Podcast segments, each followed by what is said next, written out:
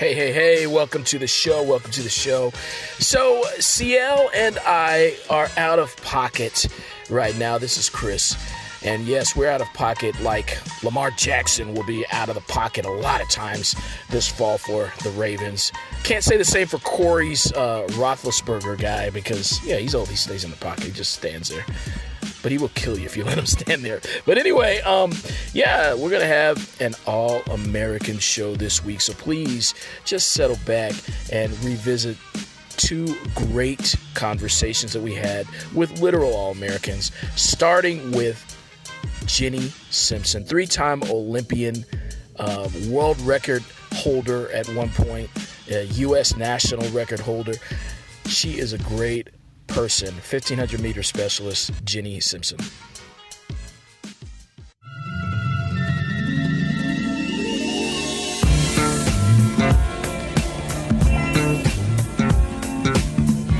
Welcome back to Sibling Rivalry Sports on 97.9 The Hill.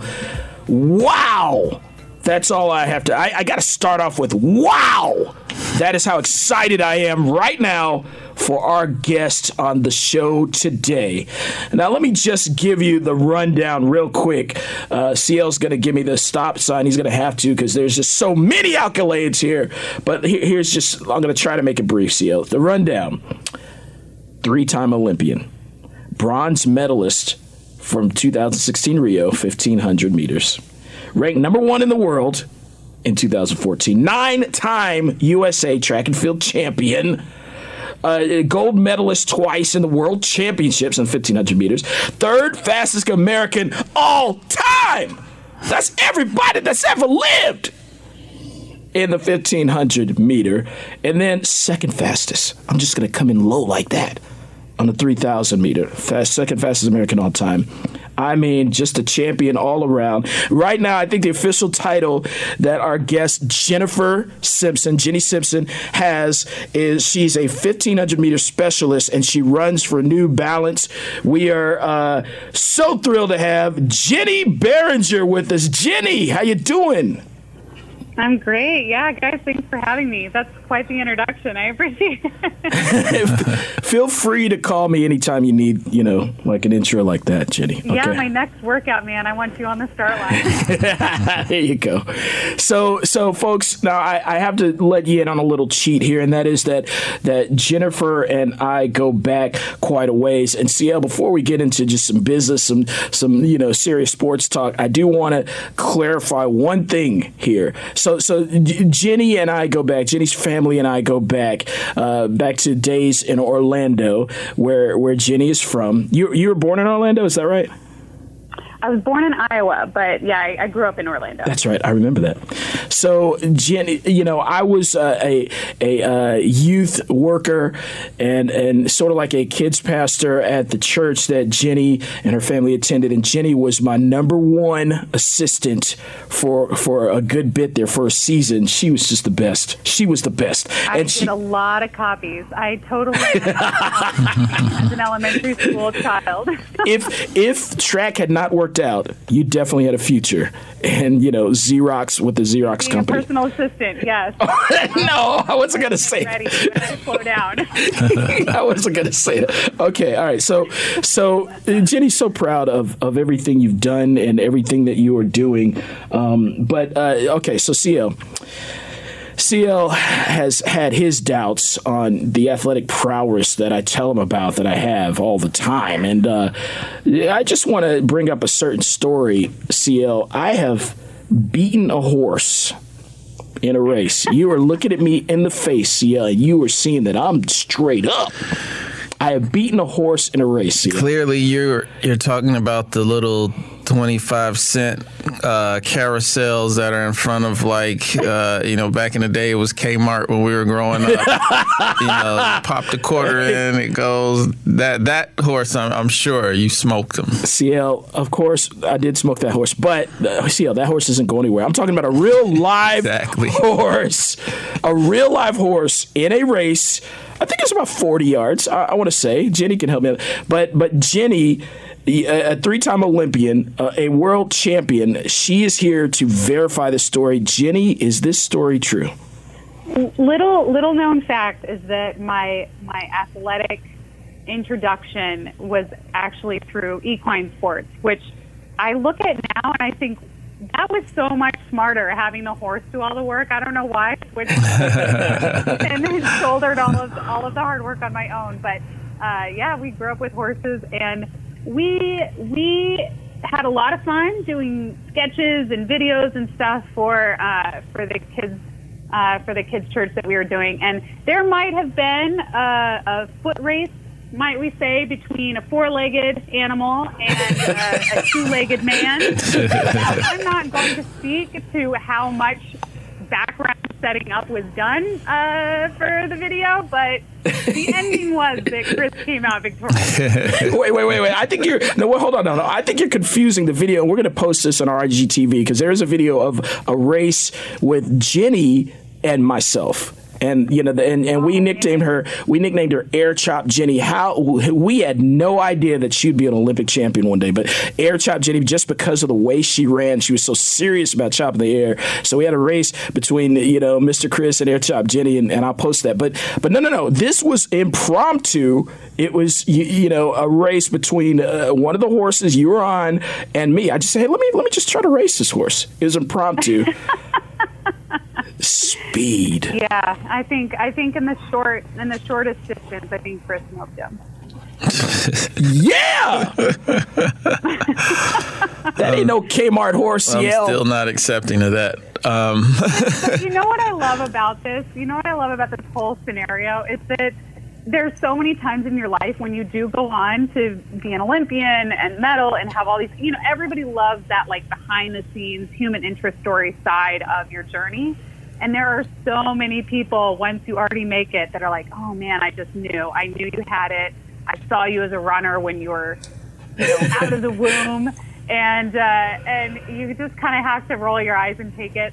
But this video totally uh, uh, validates that Chris Chris saw some air chop Jenny uh, when she was really, really young, and so you were you were one of the very early identifiers of some potential speed in in me. So anyway, that's Thank really you. fun for me. I if you post the video, I really want you to because I I would I would get such a mortifying mix of joy experience. I love it. Oh yeah, no, you'll love you'll love the video. I, I, definitely have it, and it'll go up. And yeah, you, I mean, we like that thing was produced. We got people to come and sit in the stands. It was man, that was so much fun. So so we'll take a look at that now. Now, so in three weeks, uh, Jenny, you are going to the the trials. Is that right? That's right. Yeah, the the USA Championships are the trials for the U, for the Team USA um, to make the team to uh, represent the U.S. at the World Championships in Doha, Qatar, in uh, September and October of this year. Awesome. And so 1500 is what we're looking at. What do you how are you feeling? How's your training been coming? You know, what's your outlook? Yeah, you know, I'm really I'm really proud of the longevity I've had in my career. Um, and I just got back from a race. Uh, I, I went over and I raced in Rome and then over in Rabat, Morocco a few weeks ago. Um, and really, really proudly got my 10th career sub four in the 1500. Um, wow, and incredible. any year I've gone sub four has been a year that I've really had um, really good chances at U.S. championships and also at world championships. So knowing that I've I've already kind of achieved that mark, I think it puts me on kind of the right path and the right trajectory. Um, and you guys are sports guys, you get you get it. Like, so Mhm. much of it is also the confidence, right? You can do all the training that you want behind the scenes, but when the pressure's really on and you know that you you kind of had what you needed on that day, it gives you a lot of confidence going into something that's uh, a lot more pressure, like the like the U.S. Championship. Jenny, this is CL. Um, I was curious. You just mentioned a couple of places that you've run. What what's viewed uh, by you know track athletes, uh, uh, world world renowned track athletes like yourself? Uh, what's viewed as the best venue or or best venues to uh, to run?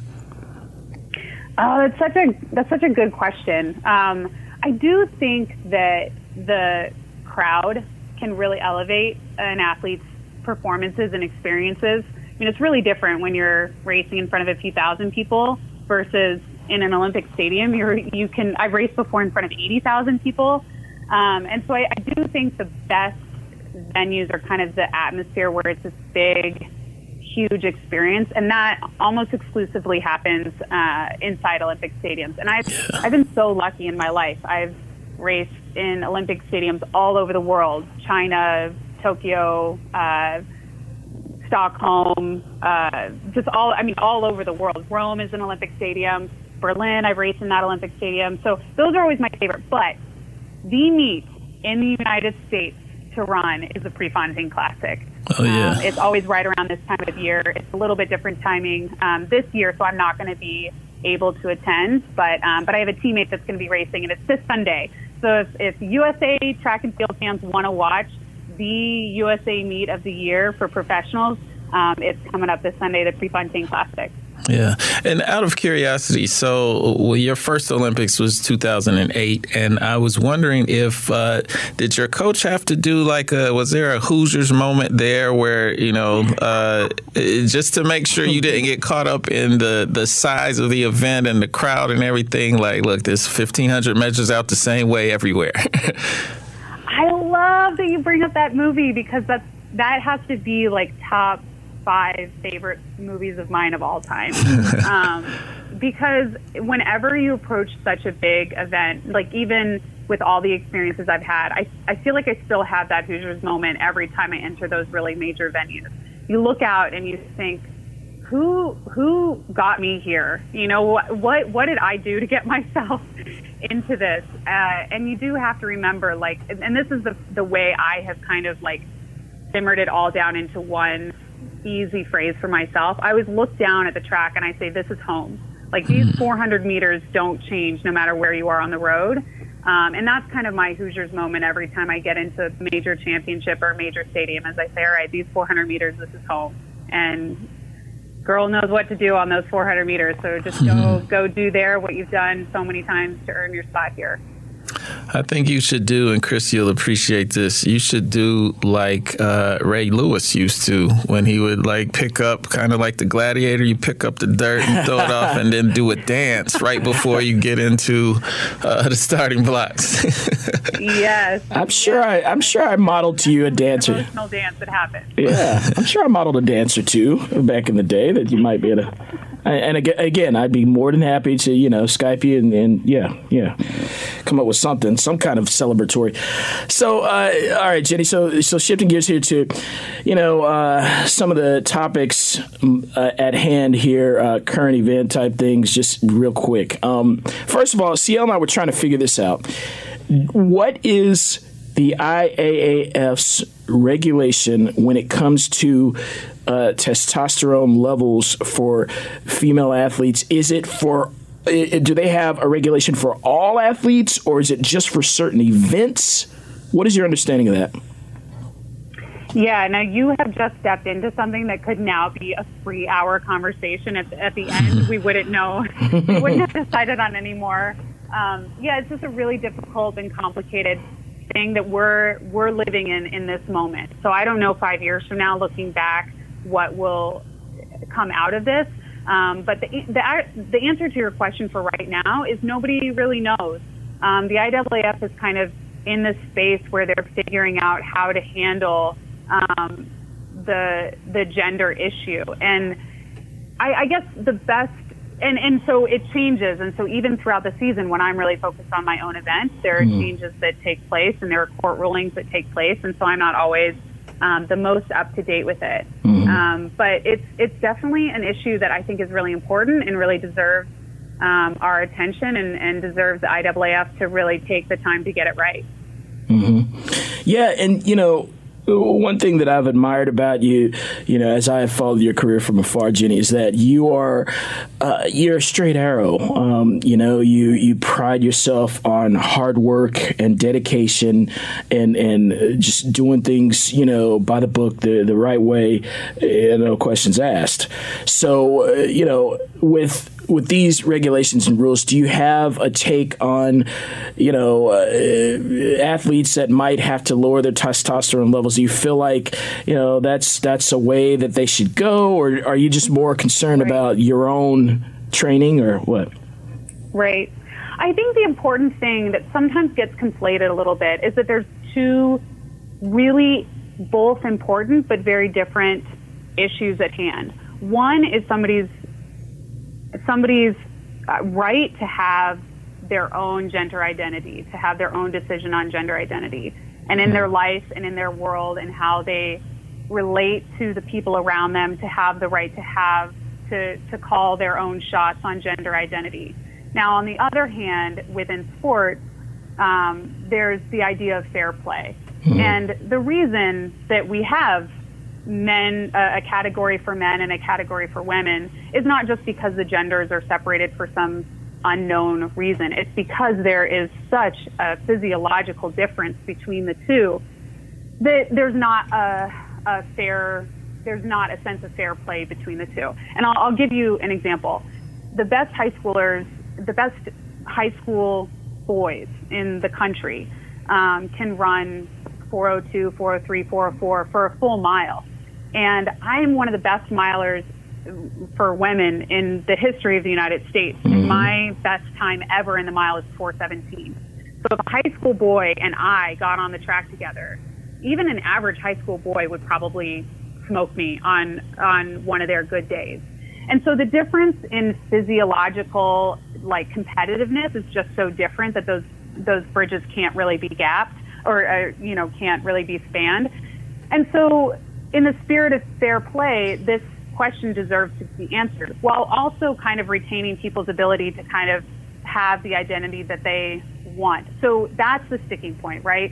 And so I don't know, and I do think that the the conversation sometimes gets a little bit um, derailed because it becomes this really big conversation about people have the right to gender identify the, the way that they do. And I don't think anyone in this sport is saying, you know, that socially that there are social and social justice issues, that that issue is an issue at hand inside the sport. Mm-hmm. What's really at issue is the reason we have gender categories is because in the spirit of fair play, there should be somebody that has the ability, you know, deserving to win kind of within those categories. And how can we ensure that those categories um, are, are fairly identified in order to preserve that idea of fair play?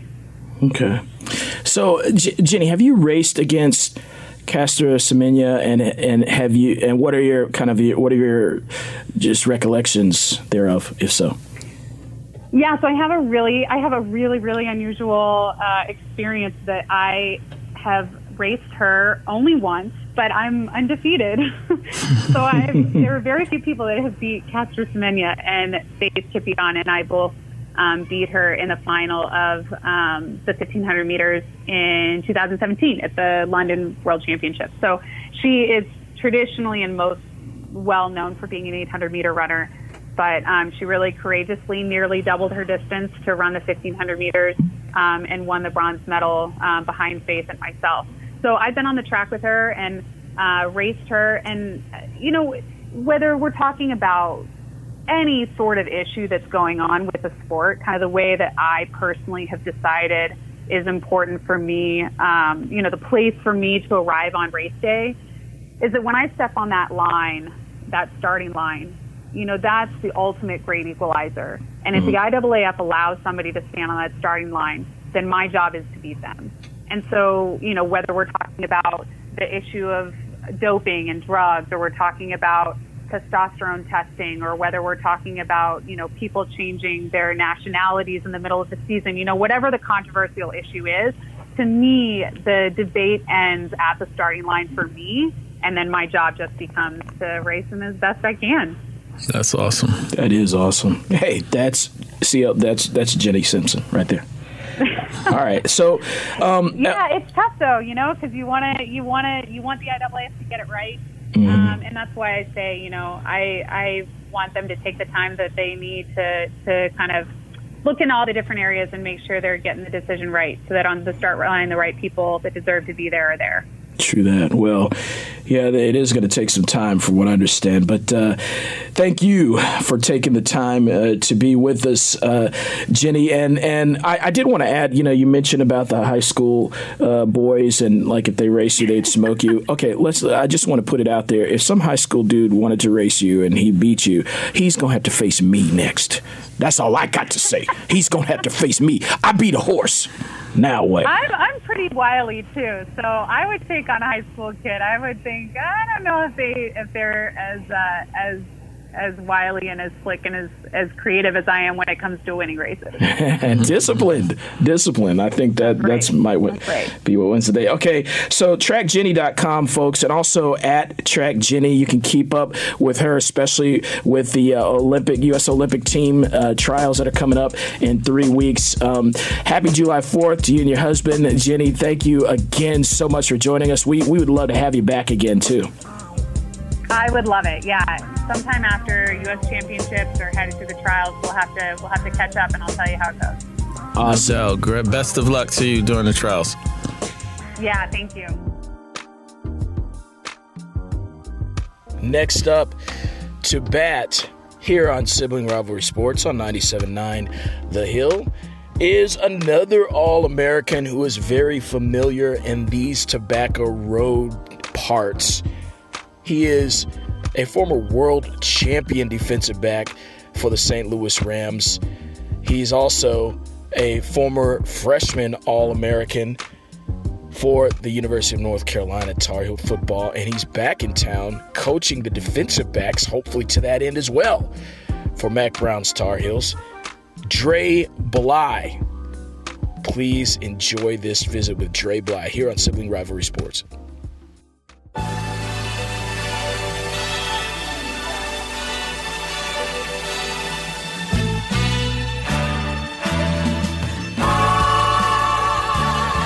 Welcome back to Sibling Rivalry Sports on WCHL 97.9 The Hill.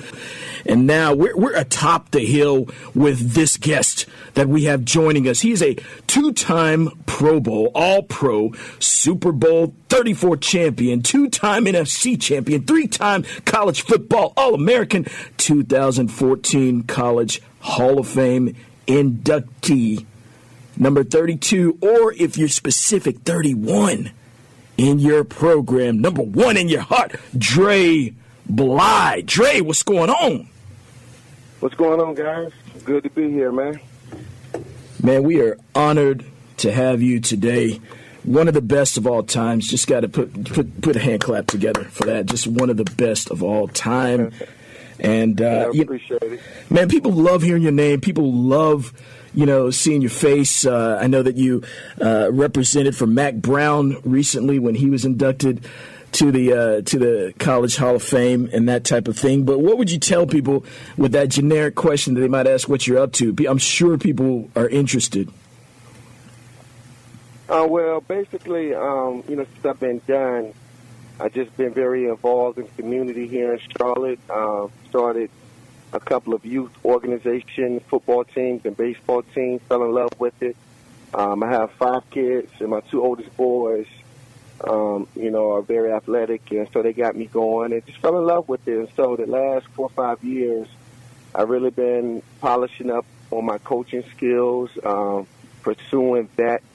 Um, I just got back from Miami, did the um, defensive internship with the Dolphins, and then I did a internship last year with the Saints, was with those guys all the preseason, and then you know they got that new Alliance League, American Alliance yes. League, uh, where they got like eight different teams. Uh, Singletary is a coach, mm-hmm. uh, Steve Spurrier, Rick Neuheisel, Mike Martz has a team um, yeah. in San Diego, and he hired me as his DB coach. So, oh wow, I'm wow. looking forward to that. Very excited. That league starts the first week after the Super Bowl. They have a TV deal, so they'll be televising the game weekly, and um, it's like a spring league for the NFL. So I'm very excited about that, man. Um, you know, coaching and giving back and teaching. Being around a game is what I love to do, and um, I'm looking forward to that start. Yeah, now that's the Alliance of American Football. Everybody, I would I would advise you to go look it up. It's pretty incredible what they have planned for that league. AAF.com. Lots of football people. Every single coach in every single city, as Dre is saying, is is legit. So he's going to be with that San Diego franchise under Mike Martz, coaching the DBs. That is exciting. Now, um, I, I do want to ask you this. So you had you had 13 interceptions uh, just going back to your, your career as a Tar Heel, freshman season, that's that's when that's when everybody knew you were on the scene. Eleven in the season, two in the Gator Bowl against West Virginia. Um, but there was a there was a game that you uh, you guys played. This is kind of a blast from the past. There was a game that you played later in your career. I think it was your senior year against Stanford. I don't know if you recall this. I'm sure there are many moments, but uh, I could hear you watching on television. You yelled out to the Stanford sideline. They, I think they, it was early in the game. I think they they uh, were looking at coming your way, but they didn't. And you yelled out, "Don't come my way!" you could hear it over TV or what have you. That always impressed me big time. And you know the interceptions. Uh, your last two seasons, you had a com- combined nine interceptions. It seemed like people got wise to who you were and that type of thing, and, and stopped coming your way. Was how was was that a little as a player? If you could go back to just as a college player, was that a little frustrating? Is that what we heard when you yelled that out, or what was that like that they started to kind of fear you? Well, I mean that that comes with the territory. You know, I, I jumped on the scene early. You know, making plays, and you know, and, and I feel like and I tell people this.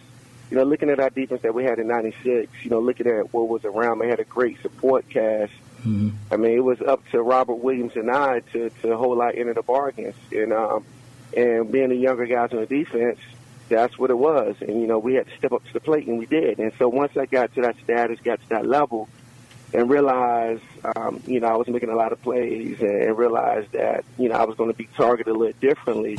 Um, you know, it sort of got a little frustrating, but that comes with the territory. You know, Deion Sanders was a guy that I idolized as a kid, mm-hmm. um, and you know, playing that position as a DB, you have to be, you have to be very vocal. You have to be a guy that that has a lot, a, a, a lot of confidence, that play with a lot of swag, and that was one of the things I, I did.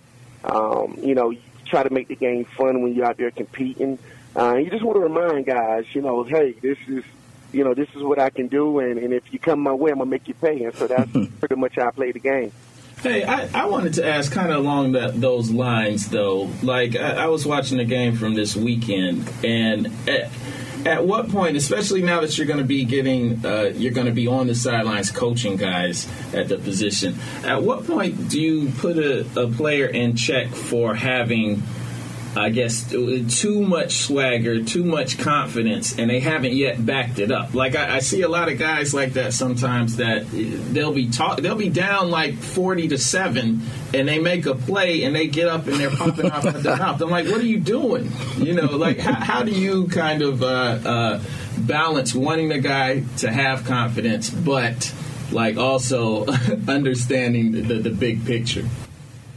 Well, it has to be realistic. It has to be real. You know, at any point when you're losing 40 to 7, you know, there shouldn't be a lot of chirping going on you, you, or a lot of smack talking because, you know, you're down 40 points. And so, but still, at the end of the day, you're out there competing regardless of, uh, I can see both sides of it because at the end of the day, you know, you, you want to, you know, you want to play, you don't want to change. Whether, you know, I tell DBs, I tell kids I coach, you know, you want to remain the same when when the sky is, is sunny or when it's cloudy. And um, but still, you have to understand, be realistic about it. Um, you don't want to be uh, look like a, a you know a jerk while while you're doing so. But um, it's hard, you know, when you're out there competing in front of millions of people and and on a big stage, it's kind of hard to to to, to pull yourself in. But you know, the one thing that I always did. You know, I understood. I understood the, the big picture. I understood when it was needed and, and when it wasn't a time to do it. And so, um, you know, that's basically how it is.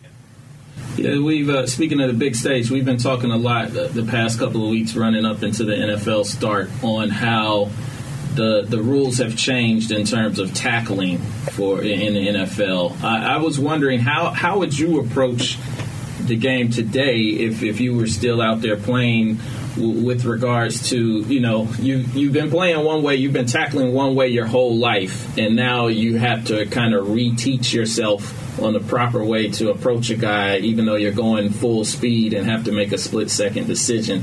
What what are your thoughts on on these rule changes? Is it good for the game to you know kind of clean up some of the head injuries and that kind of thing? I mean, or is it difficult? Are you guys going to be doing that in the AAF too? Are you going to be teaching heads up tackling? Oh yeah, you want to teach the proper way. You know, that's one of the reasons why I got involved. It's just so many, it's so it's so many bad coaches out there, guys not teaching the right way. You know, on a youth level, uh, teaching guys the wrong way to tackle, teaching guys the wrong way to practice.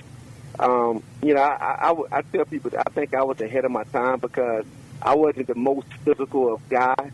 Um, you know, when I did, you know, get a little dirty and, and stick, you know, and got a little involved, I, I didn't particularly stick my head in there. I was always a shoulder tackler or, or you know, with my hands. So, um, yeah, I, I think it's trying to clean up the game, but you got to be careful how much you do because at the end of the day, you know, you got these defense defensive players that's going in and they're scared to throw and scared, you know, scared to lunge.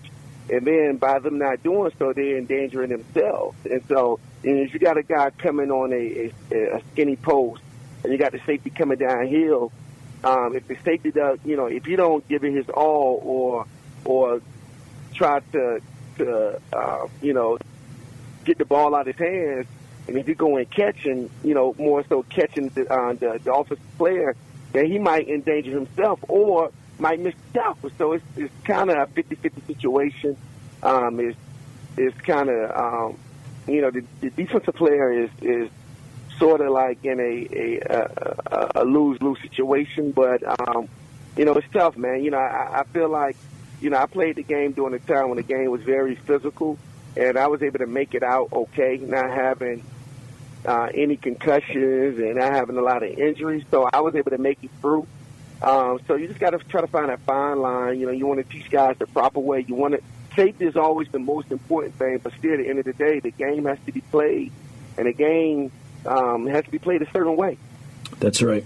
Okay, so Dre, speaking of what you're teaching, I noticed a change in technique, and you know I'm not an expert. I wish I was, but uh, I, have noticed a change in technique. Maybe since 2016, I think is when I first noticed that teams seen a lot of teams are turning more to a corner, a defensive back when they're covering receiver, having their back to the action, fully focused on the receiver. And when I the, hate it. it, I hate it. thank you. Will you please help me with this? I hate it, and that's how most of the defensive back coaches are teaching the defenders is to play through his hands, to turn into the receiver. And um, I hate it because you, you take a playmaker. I mean, you, you, basically the defensive player isn't allowed to be a playmaker, and so uh, you just got to find a way to teach. And the reason why is because you, you got guys that can't play the ball you got guys don't know when to look back, and so because they don't know how to play the ball, they don't know when to look back. You know, they get beat. And so, uh, you know, when I become a DB DB coach, I'm gonna teach my guys to play the ball. You know, I can live with a guy that's trying to make a play and get beat versus a guy that's not playing the ball and get beat. You know, mm-hmm. and that's the thing about playing DB. You're going to get beat. They're going to catch passes, but if they're making passes, completing passes, and catching balls when you're trying to be um, you know, aggressive and make plays, then I can live with that. But if they're making plays on you up and down the field and you're not aggressive trying to make the play, then that's when I'm gonna have a problem. And so I think with coaching, you just gotta find you gotta teach these guys how to read the eyes, how to read the shoulders, and really drill that. And uh, to the point where a defensive back can be allowed to make a play, man. You know, like that's one of the things I'm a specialize in as a coach. Is that's one of the things I was blessed in. I tell players at the time all the time. Specialize in what you're great at and what you're not great in and what you're not good in. You work on that all the time. And so I'm gonna specialize. I'm gonna find my players, and I'm gonna find out what they do well and specialize. Help those guys be great in what they do well as a player, and then what the areas they need to improve in. We're gonna really work on that. But playing the ball is one of the things I want to be known as as a DB coach Uh, and I feel like it's very important, and it was it was very important for us. You know, Robert Williams playing on the other side of me. Mm-hmm. He didn't have. That, by the way, that's the best corner tandem I believe that NC has ever seen. Oh yeah, I mean, I, oh yeah, no doubt, hands down. I tell people all the time, Robert mm-hmm. Williams is the best corner, the best cover corner to ever go to Carolina. And because he didn't have a lot of picks, that doesn't mean he didn't play the ball. No, no, I say I, am saying that both of y'all were the best tandem. I just want to make sure you understood oh, yeah, that. Yeah, okay. okay. Oh yeah, yeah, yeah, yeah, yeah. Now I heard what you said, but I was saying, you know, just you know, people always mention about Robert and mm-hmm. him. You know, he had breakups or he didn't have hands and this and that. Robert always played the ball. You know, if you put yourself in proper position and and be in the right position, um, you know, you're supposed to play the ball, and we were always in great position. But then I ain't gonna say I'm not gonna say necessarily always in great position, but we just knew when to look back for the ball, and um, and that's what I'm gonna teach. I'm a I'm a specialize in that, and um, and hopefully, you know, when you see a group of guys that's being coached by me, you can say those guys are playmakers. Those guys play the ball. That sounds awesome. That sounds awesome. Well, we, we want to let you out with, with one uh, final question talking about the current team uh, at Carolina, the current state of affairs. 0 2 going into this weekend. We don't know if the game is going to get rescheduled or canceled or what Hurricane Florence is going to do. But uh, just when you when you look from afar, obviously you were back for Mack Brown's recognition, uh, the Hall of Fame recognition that they had here in Chapel Hill for him. Um, I'm wondering just how, how close you remain to the program and and what are your thoughts on you know just the kind of the, the turmoil, if you will, the situation, the the hard times that the program is going through right now. Well, it's a tough time right now. I'm really close to the program. Um, I have a great deal of respect for Coach Fedora and the coaches that they have. Um, you know, ever since he's been on staff, been the head coach, you know, we've interacted, we've talked. You know, I've you know I've come down and, and visited and met with players and, and stuff like that. And so it's a tough time right now. You know, it was sort of tough last year with those guys experience and what they did, guys the draft, and then experiencing all those injuries and having uh, you know, the problems that they had last year.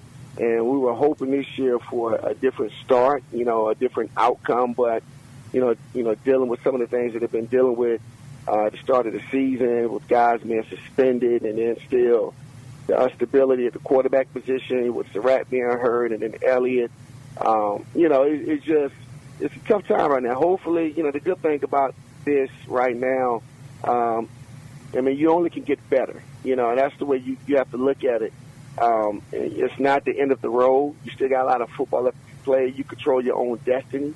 And so, um, you know, if you eliminate the mistakes, the penalties, and some of the things they haven't done as well, uh, you, you have a chance to bounce back. And um, and so hopefully those guys can bounce back.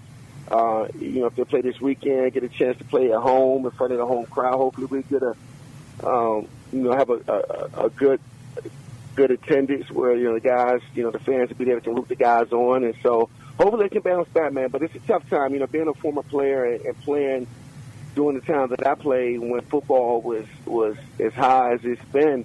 Um, it's tough to see those guys struggle like they're struggling, like they've been struggling of late. Yes.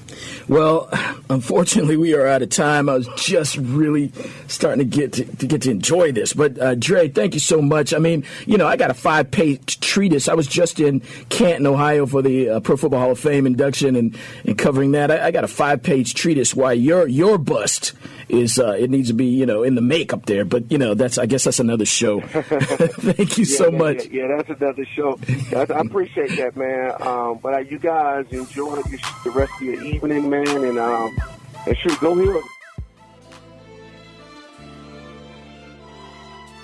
That's it for today. That's all we have time for. Man, we have many more that we would consider to be All Americans, but those are two of our favorites. Thank you for tuning in. For CL Brown, I'm Chris Brown, and this is Sibling Rivalry Sports on 97.9 The Hill.